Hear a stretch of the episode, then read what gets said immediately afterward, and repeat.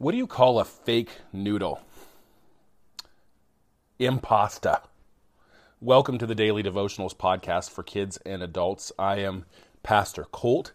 Have you ever noticed that it is the people that are closest to you that have the ability to hurt you the most? When somebody that you don't know says something about you that isn't nice, it's easy to just blow that off because that person doesn't know you. Now, when your good friend at school calls you a name or starts a rumor about you, that really hurts.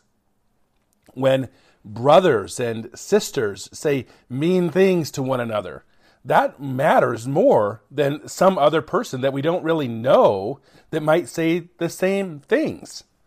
I think we as Christians need to be very careful how we treat everyone, but especially those who are close to us our brothers and sisters, our friends at school, our friends at church, because we understand that we can say things that either build others up in a special way or we can tear people down in a way that others can't because we're supposed to be their friends.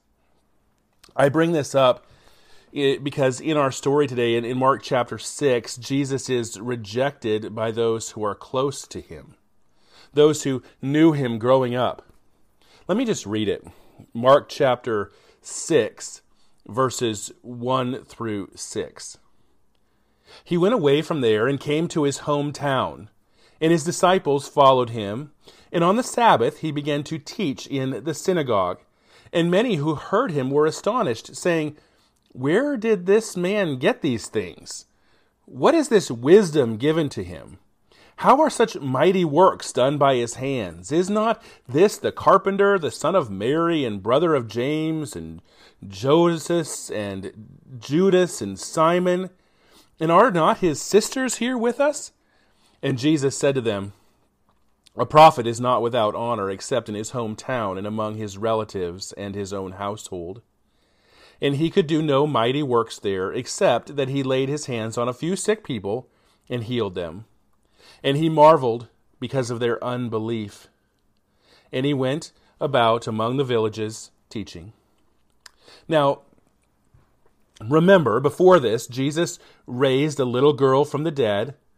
This was on, on his way to her. There were crowds of people pressing in on him there was a lady there that just wanted to touch his clothes because she believed if, if she did that, she would be healed. Before this, the people crowded around Jesus. They marveled at his teach- teaching and they were amazed by his miracles. Here, Jesus comes back to his hometown, Nazareth. You can find that on the map that's on our website if you want, dailydevosforkids.com. So he, he goes to his hometown. He starts teaching in the synagogue, which isn't a, a, new thing. That's what Jesus often did. Now, it is interesting that these people were not listening to the words that he was speaking, but they were more concerned with who was doing the speaking. This is Jesus, the, the carpenter. Why is he so special? I mean, we know his brothers and sisters, they're not special. Why is he special? The Bible says that these people took offense at him just because they, they knew him. In their minds, he couldn't be the Messiah. They just kept thinking about what they thought they knew of him, and they couldn't get past that. Jesus even remarked how difficult it was for a, a prophet in his own hometown among the people that knew him. Maybe I should say something quickly about the word prophet Sometimes we think of a prophet as one who tells the future, and that's true sometimes, but prophets are the ones that the Lord has called to speak on his behalf. Prophets in the Old Testament usually started by saying something like, Thus saith the Lord. In other words, the prophets would tell people what God wanted them to know. Uh, of course, Jesus was a prophet. Not only was he speaking the words that God wanted him to speak, but he was actually God. And that is the remarkable thing here that these people were listening to God speak to them and couldn't get past the fact that they watched Jesus grow up. That he used to be a construction worker and that his brothers and sisters were sitting there. If these would have just listened to his message, if they would have just had an open mind, Perhaps they would have uh, come to see the, the truth and believe. There's an application here for us. For, for us, when we read the Bible, do we recognize that it is God speaking to us? I mean, we often call the Bible God's Word. And what we mean by that is that God speaks to his people today through the Bible. And when it's read, when it's taught, are you listening to it or are you getting caught up in, in other things? There's another thing in this story that, that we really need to talk about. Actually, it's, it's something that's a little bit confusing. In, in verse 5, we read that Jesus could do no mighty work there except that he healed a few sick people. Now, does this mean that there is something that God could not do? That sounds kind of funny, doesn't it? Because Jesus is God, He is all powerful. In fact, we've been making the, the point in these devotionals that Jesus has this great power. He has power over sickness, over death, over nature, over demons, even an army of demons. But, but here, it, it seems like Jesus couldn't do any mighty works. Well, it isn't that Jesus couldn't do, that it was impossible for him to do these things. I don't think that's what Mark is getting at here. Let me see if I can explain. Why did Jesus do miracles in the first place? Why did Jesus heal people? Well, it, it was to show or to attest to who he was. It was to show that Jesus was indeed the Messiah, that Jesus was the, the one that he claimed to be, the one who, who came to, to free people from the, the curse of sin and death. Now, there, there's something important here, though. Jesus never did these miracles, these things to produce faith or belief in people. He didn't do them so that the person that is healed might believe in him. Jesus healed people who already believed in him, who had faith in him.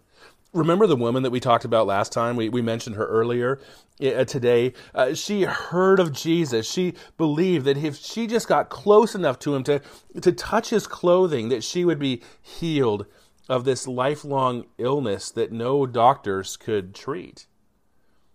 And Jesus then told her, Your, your faith, your, your belief has made you well. Uh, Jairus, right? His daughter was was sick. Uh, he came to Jesus, believing that, that Jesus, if he if he come to her and, and laid his hands on her, that, that she would be healed. Jesus' actions were an answer to their belief, to their faith. He didn't do miracles to convince the unbelieving person.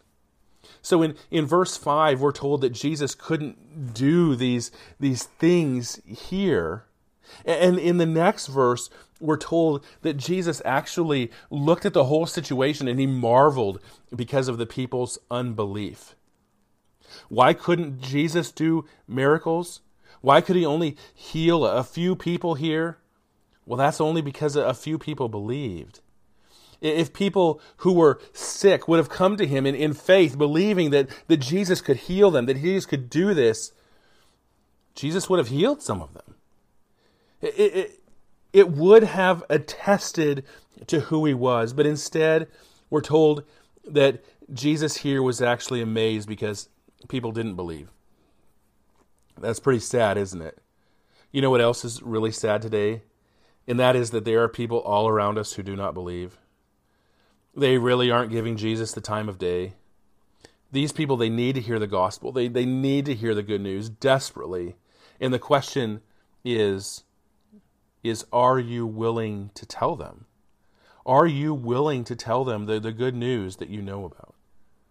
Now, we've been doing some some memory from the, the girls and, and boys catechism. Uh, we, we have four questions, right? Where we're going through these, and I'm just going to kind of keep stacking them up for a while. So, question number one Who made me? Answer simple God made me. What else did God make? Answer God made everything. Why did God make me and everything else? Answer For His glory. Question How can you glorify God? Answer By loving Him and doing what He commands. Join us next time for more of the daily devotional podcast for kids and adults. My name is Colt Robinson. I am the pastor of Bethel Church in Yale, South Dakota. You can find us online at bethelmbchurch.org. You can find this podcast on the web at dailydevos4kids.com or wherever you like to get your podcasts. If you have questions or comments, a joke idea, don't hesitate to have an adult help you reach out to me on the website. Or uh, use the message feature in the episode description. Uh, adults, if you like this podcast, please share it. Give us a good rating uh, on your podcast app, which will help other people find it. Thank you for listening, and I will see you next time.